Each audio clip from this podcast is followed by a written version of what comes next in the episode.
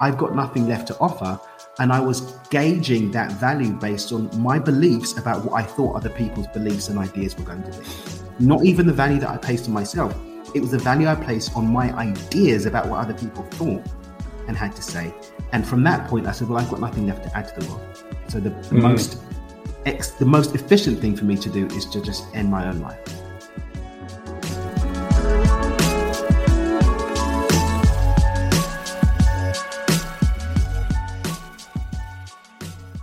What is up, our fellow Legacy Ninja?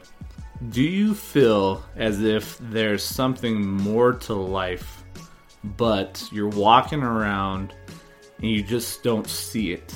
You don't know what is available to you and you just feel lost. But you know there's something out there for you to create an impact. Maybe it's a matter of just opening up your eyes and looking around and flipping the perspective of how you're looking at life in regards to what's taking place. On this episode, we had the pleasure of having a conversation with Daniel Mangena, and he shares his experience. He shares that time when his perspective shifted, when he saw that there was more to life than what he was giving, and then the potential that he wanted to end his life, but he got to the point working on his mindset, working on his perception, and it flipped and so he has worked to understand that every impact that we make, every interaction that we have with somebody else, that is a new ripple that is being created that's going into the future in a time that's unknown. And so Daniel looks and sees that he has a big opportunity to create a big legacy and impact the lives of others.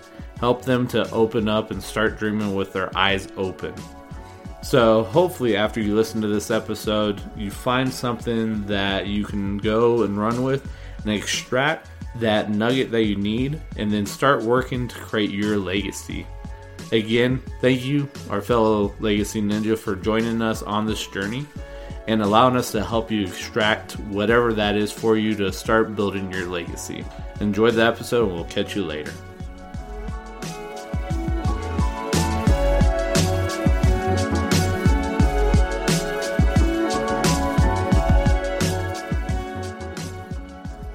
Thank you, everyone. Uh, Scott Brandt, Patrick Murakami, host of the Legacy Digging podcast with Two Native Sons. Today, we have on with us a special guest, Daniel Mangena.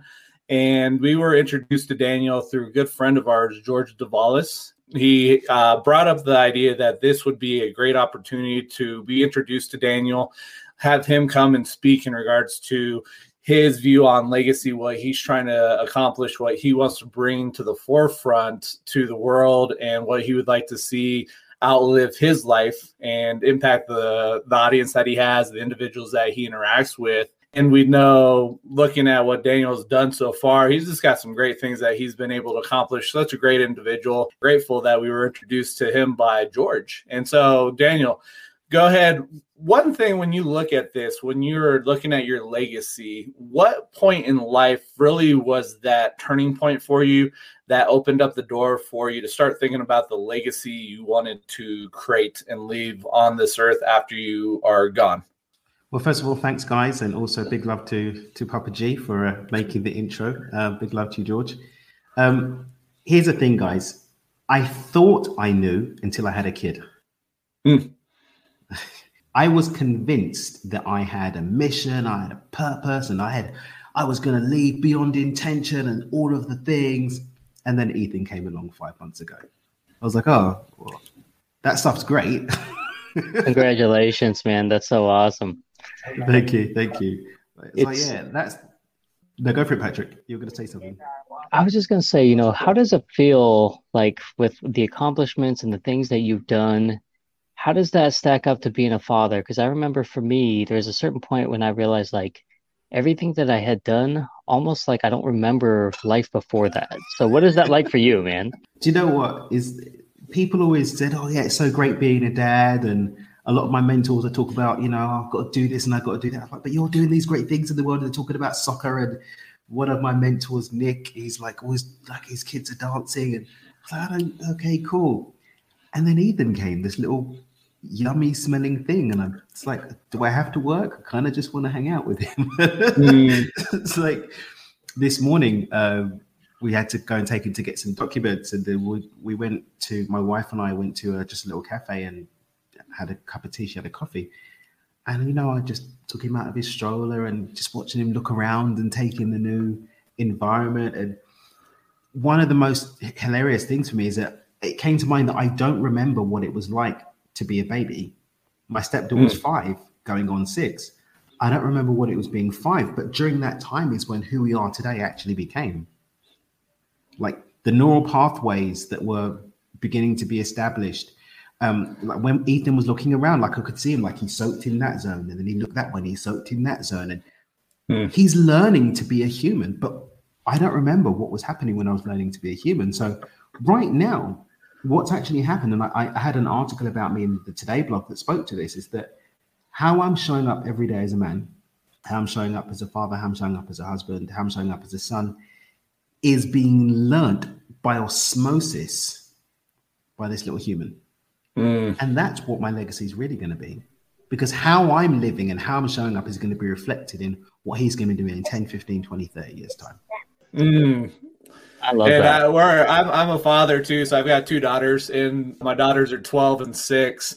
And it is mm-hmm. one of those unique things, really, that you start looking, you're like, what can I do to really change the next generation? What can I do really to set up that growth to occur with the next generation? And ultimately, as a parent, that's the biggest thing right there is you plant the flag and you're building something, you're incorporating something with your kids and you're like, mm. this is going to be huge because what ideas, what dreams are they going to come across? What are they going to want to accomplish that because mm. of who I was as a parent, who I was as an individual, really focused on other people? How many people can I truly impact? But if you think about it, you're able to impact the individuals that you work with, the ones that you speak with, but then what are the individuals going to look like that are impacted mm-hmm. by your child? What is that mm-hmm. going to look like going forward? And mm-hmm. so when you think about that, when you're thinking about, man, this legacy that potentially could go three, four, five, six generations deep, mm-hmm. what does that look like? What what am I creating? What am I planning?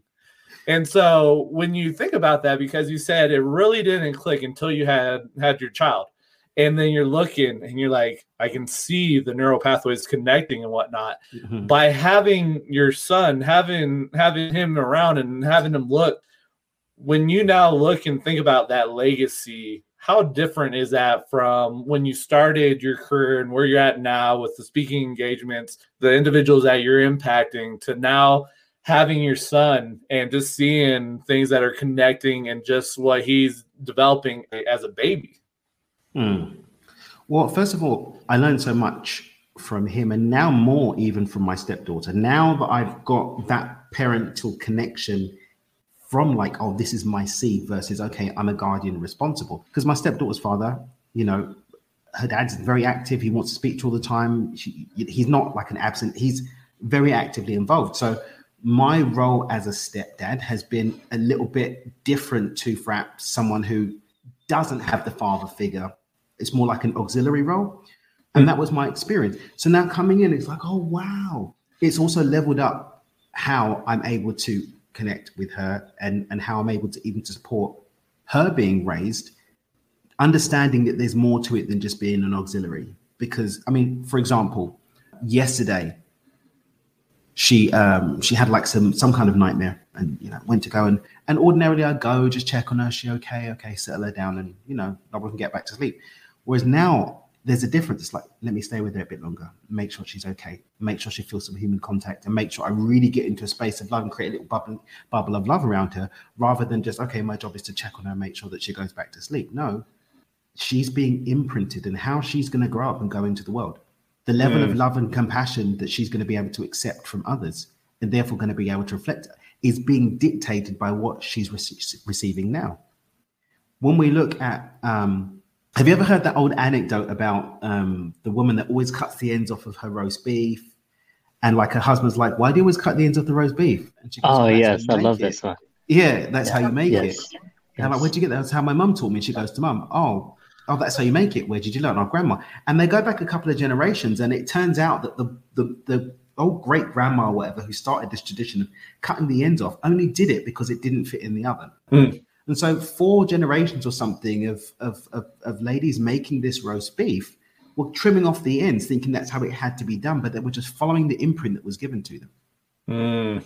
Generations to come are going to be impacted by what we do today, whether we do it as a father, a leader in the workplace, a teacher or educator. The imprint that we're leaving on these small humans is going to be a part of their unconscious. It's going to lead into the way they see the world, the contribution, or what they take from the world. And that's going to impact that those that impact. Every single person that we impact creates a new bubble, new ripple, sorry, going mm. into an unknown period of time into the future that is actually having an impact. And this is when I talk about dream with your eyes open, which is my catchphrase, and inviting people to see the unique role that they play in the world. Some will say, well, all I am is I just check, you know, I check food at Trader Joe's. No, you touch lives every day and you actually create that connective tissue for them to be able to feed their family. Mm. If you get it from a place of love, the love with, with which you do that packing is going to imprint. I know one of my mentors are saying that, you know, there's a woman who who checks at the, the bodega near her home and it's, you know, five o'clock in the morning, six o'clock in the morning, that woman's always got a smile on her face. And that is actually going. And someone would say, well, she didn't cure cancer, you know, she didn't do this, she didn't do that. Yeah, but the impact and the lives that she's going to touch, that small child that's going to see someone that's happy, just diligently serving others every day, there's magic in that. And I'd love to see more people recognizing the impact that we have with these seemingly small things that we do and the power that we have, even with seemingly small things that we're leaving as a legacy. Everything has the power to it.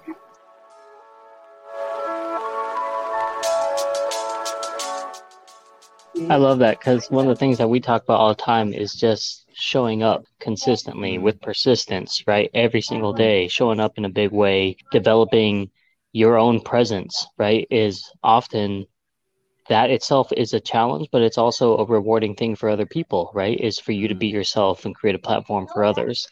Talking about platforms for others, you know, we're looking at some of the things that you've accomplished, right? And I love your story about the late diagnosis with uh, uh, Asperger's. My son is on the spectrum, mm-hmm. you know, and so as I look at some of those things, you know, I resonate with, uh, you know, the the depression and suicidal piece because I went from that to business owner entrepreneur as well, and then mm-hmm. to see like the books and all the things that you're doing and being all over, you know, so it's really incredible to see the journey from somebody who's kind of like walking in a journey to see that other people have done it as well as you look back kind of maybe on your career right obviously we talked about legacy with the family and things like that but what are some of the things that maybe you would want to highlight or talk about or maybe some of those pivotal moments of maybe failure that were necessary for you to get to where you're at because our goal really is to to showcase to people that you can literally take an idea and mm-hmm. turn that into passion and that passion can lead to opportunities as long as you're persistent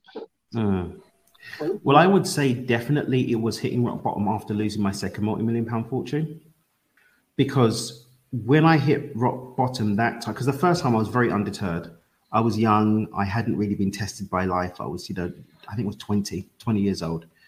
So, you know, 20 year old who's never been tested, not actually faced adversity. When this happens, I'm like, oh, okay, cool. I'm just going to go. I just dusted my shoulders off and I went off and did it again. The second time broke me more because of the circumstances, which is a, a much bigger story uh, and perhaps for another time.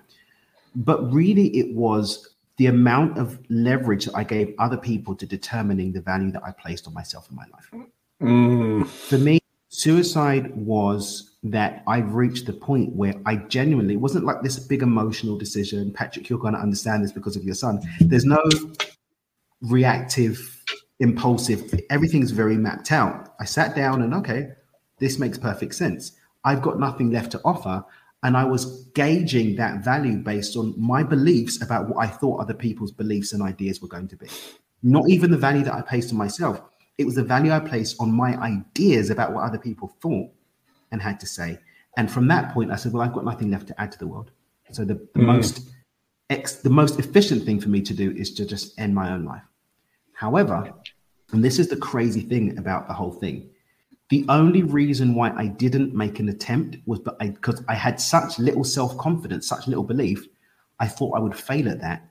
And actually, the journey that's led me to where I am today was me going off on a mission to find out how to fix my manifestation so I could successfully commit suicide. That yeah. oh man, that that ooh, that right there is powerful.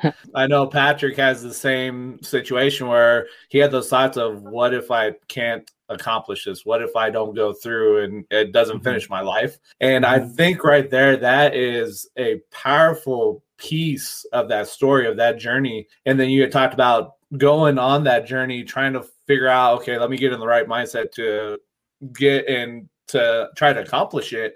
Oh man, I I can't speak on that because I've never tried it. Um, but being around Patrick and hearing hearing his stories and just seeing where he's at, and then just looking and looking at your resume, Daniel, and just seeing the bio and who you've impacted, who you've been around it, it speaks volumes um, because like you said you're like I, I, was at a point where i didn't think i had anything else to provide. Like i was just here and there was nothing else for me to provide. But now if you look because how long ago was that when you were in that mindset?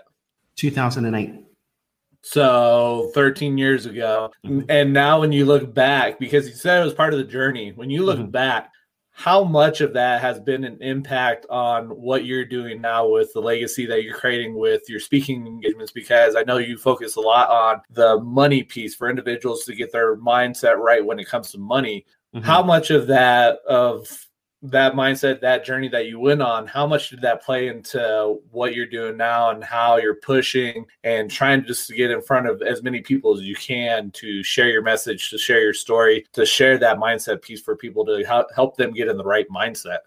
Mm. So, the really interesting thing was that there wasn't a point where I said, Oh, I guess I don't want to commit suicide anymore. I choose life. That didn't happen what happened was that I positively polluted my mind with so much positive content over a period of a couple of years that my internal environment just changed. Hmm. And what that showed me looking back was that even someone as committed to the intention as I was can have it overridden. That means that anyone who's on a, a trajectory of failure, anyone who's looking at and been in a dark time, if you change those inputs, the internal environment will change. And no matter what you thought you were moving towards, you're going to start moving towards something else. And for me, it was moving towards choosing life. Mm. Lo- oh man, I love that because it, it's so true, right? Like for the longest time, for me, a lot of the things that got me through the day to day to day stuff was being able to write, whether it be mm-hmm. poetry, creative writing, my emotions, and even years later, when I knew that I didn't want to attempt suicide again, but I still could not break away mm-hmm. from darkness from writing everything that I wrote. And then one day I couldn't do it anymore. Everything was like, I don't have those emotions. I don't have those ties to that. It used to be kind of like my muse to be able to write. Mm-hmm. And then now all of a sudden, like even now, it's so hard to be able to get back into that mentality. And everything that I do right now is kind of like in a more positive light or kind of more mm-hmm. of a experiment uh, experience uh, style of, of what I've been through, but a lot of it ends up more in that positive note or that inspirational feel. So it's amazing to know that like I think that puts a lot of times puts us on kind of that frustration level when you're dealing with people to realize that like you know you have so much potential in you Mm-hmm. that I promise you, I swear to you that if I can do it, you can too. And I'm sure that you mm-hmm. probably experience that from time to time too. Exactly, exactly. Because you know, when you see what it's like to be on the other side of a choice where you are not only ready but committed to moving beyond life, it gives you a completely different perspective on the ups and downs of life it's not and it, it, it, can drift into judgment and sometimes i have to catch myself on that. It can drift into judgment like really? You're this is what you're like re- there's death on the other side of, of everything. And but what's actually ended up happening is that my my musing instead has been none of us are getting out of this alive so there's no point taking it all so seriously. Mm. absolutely. Yeah. Well you know what's interesting is the judgment piece you talk about that. I've told scott all the time when I mm-hmm. catch myself judging, mm-hmm. that's when I go and do my own stuff, my own version of it. Mm-hmm. So, yeah. But and, man, that's and, awesome. you know the way that I mean, there's so many different angles we can go on this, but without going too far down the rabbit hole, even if we just look at the relationship between our emotional state, the chemistry in our body, our unconscious thoughts and behaviors, and how we show up, just a rudimentary three dimensional level, we're going to end up experiencing more of what we're doing. Because what's going to end up happening is, is that those behaviors that we're consciously or unconsciously playing out or allowing changes the chemistry in the body, changes what we think, changes the emotional state, changes what we unconsciously move towards, including because we always look for kindred, it's the community hardwire in our reptilian mm. brain. We're going to be drawn even at a mental, physical level, not even to talk about the energetics and the frequency, just at that level to more of the same. Mm. So we're going to end up finding ourselves in familiar circumstances of judgment because that experience of judgment that we're craving there in that neural pathway is going to be reflected in who we end up moving towards, who we end up around. So what I've always found with myself is that when I start finding judgment coming up from other people, I've got to take a look because it it's physically impossible for me to be in the experience of receiving something that I'm not matched to. Mm. If we do go up and step to the vibrational frequency, you know, and this is measurable, I'm going to the woo, I'm talking about the measurable frequency. Magnetically, we can only experience in our environment things that we are. Now, I like to remind people that what we are doesn't mean that we are that thing. It could be that we're suppressing or pushing it away or resisting it.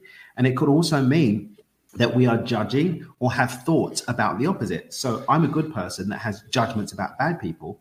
That's going to bring more bad people into my experience, mm. right? Because that judgment creates that vibrational connection and allows it to come into our life. And just to quickly speak to the, the thing about me helping people with financial abundance and money, I didn't even really care about that. That's not really what I wanted to do.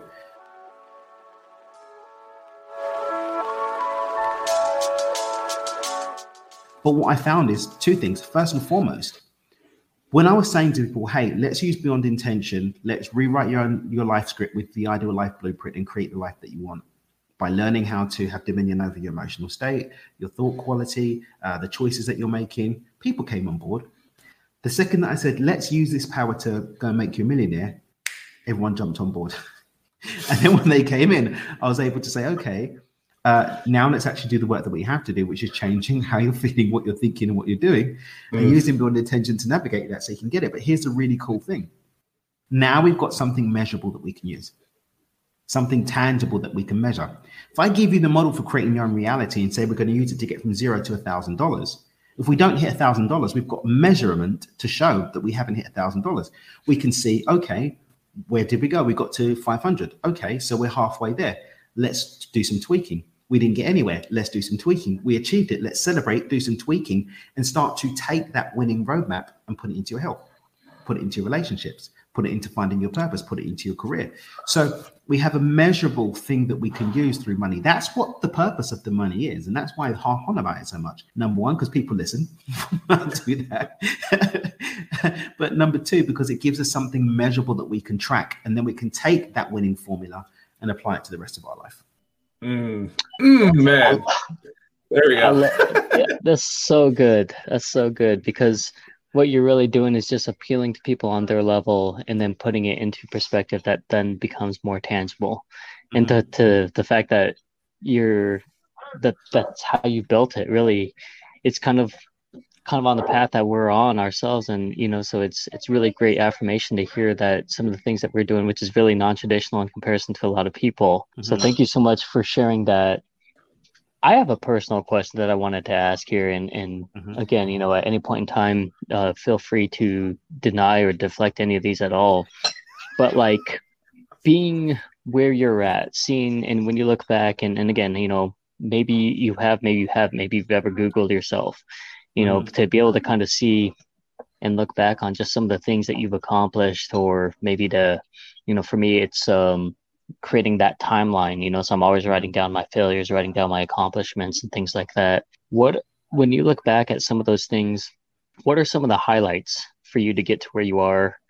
You know we talked about kind of the failures but what are some of those things that you look back and you're just like it feels so surreal or that you're just so proud of yourself you know to be able to highlight some of those things I would say that the the missteps actually probably do more for me because that shows me where there's work to do, and hmm. that's what creates this the opportunity for expansion.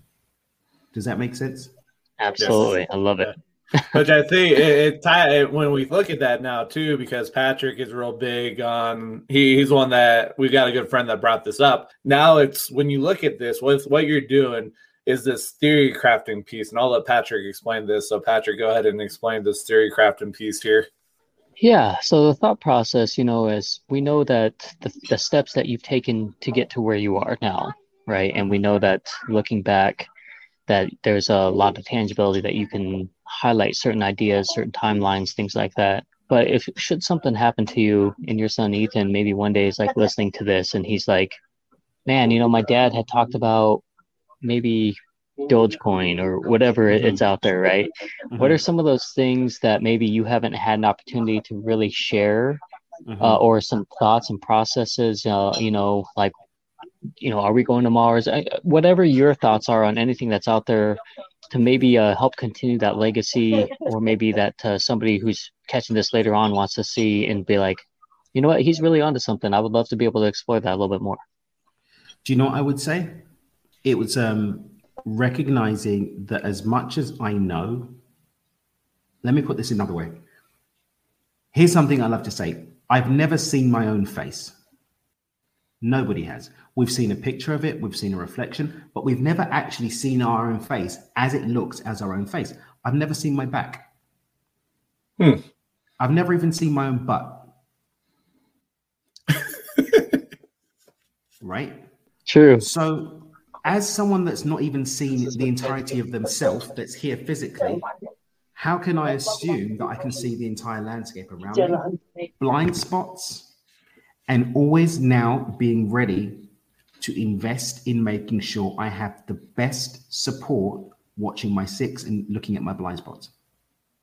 Being ready to listen to criticism, being ready and enjoying being wrong because it again directs me to where I've got space to grow and expand into. Hmm.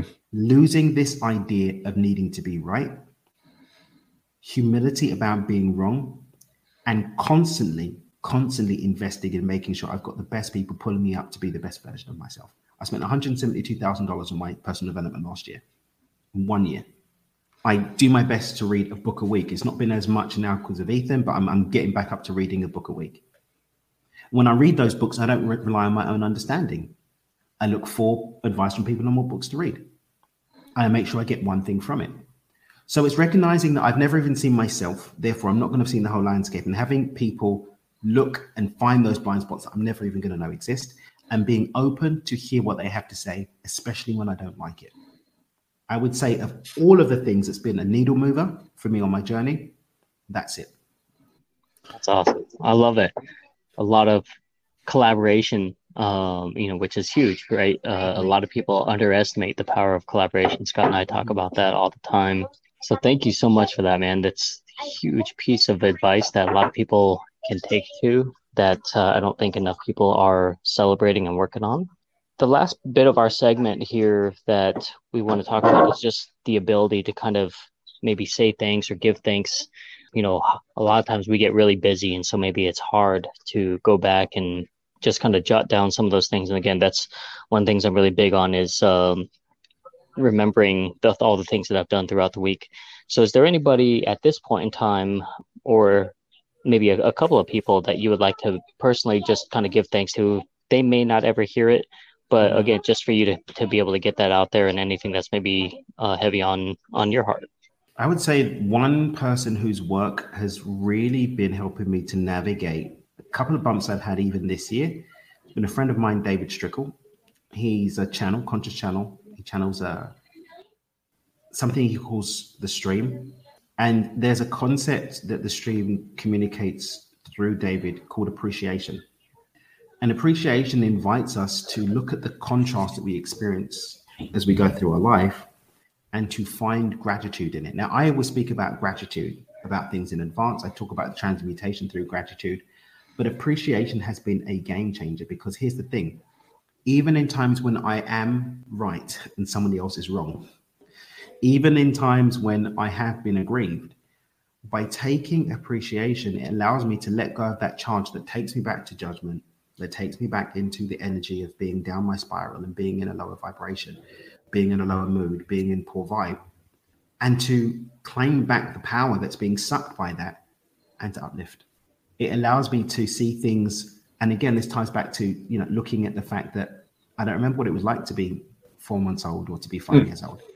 The people that I'm dealing with, they don't remember what it was like to be that time either. They've got no relationship to the period in their life when the neural pathways that lead to whatever grievance that I may feel justified in having now was actually put into play. And so by my just appreciating something about the experience and focusing my energy on that, it allows me to transmute it and move forward expansively on my own terms, not giving my energy to things I probably got nothing that I can do about anyway. Mm. That's amazing. I, I, think that yeah. that's a huge one. Yeah, no, I think that's a huge one with just taking on that role and the appreciation, uh, like you've talked about, being able to have that appreciation for people bringing up the blind spots and things that you can't even see, and allows you to do that work and allows you to move forward. I think that's huge because a lot of people will try to fight or find ways to get around not having people come up and say, "Hey, here's a blind spot. Uh, let me not go and look at it and receive it." but I think that appreciation and the gratitude are are huge things right there. And like you said, it allows you to maintain energy and focus on things that you can control and just keep building and working and being being a better version of yourself than what you were 10 minutes ago or 10 seconds ago. Mm-hmm. So I think that's huge. It's huge and stuff that people really need to grasp and really understand the the power of gratitude and the the power of having an open mind to receive the criticism and say, okay, is there something that truly I'm I'm missing, or is it somebody else's situation, how they view it, and are they just pushing something out on their own that they need to fix on their own? But it is one of those things that we don't know 100%. So it is the collaboration piece of just having that open mind and building around each other. Mm, agreed. Dana, where's the best place for us to be able to best support you? Uh, whether it's buying your books, checking out your website, all of those things. What is the best way for our viewers and listeners to be able to connect with you? Dreamwithdan.com is my website. Dreamwithdan, easy to remember. We are now starting to do go back to doing regularly scheduled uh, live masterclasses and web classes and regular live stream content. For me, I would say this: it's that find something that touches you, whether it's a blog, I do three or four blogs a week on my website, whether it's a podcast episode, I've got a podcast too, whether it's a book. And from a real place of wanting to pay it forward, share it with someone. Not just share the website. I, I really only want people to share it if they get something from it because my work's not going to be for everyone. It's going to be for the people that it's for. But if there's something there that's for you and actually does something for you, then share it with one person. That's all I would ask. Awesome, man. Thank you so much. Scott, did you have any personal questions or anything that you wanted to ask Dan?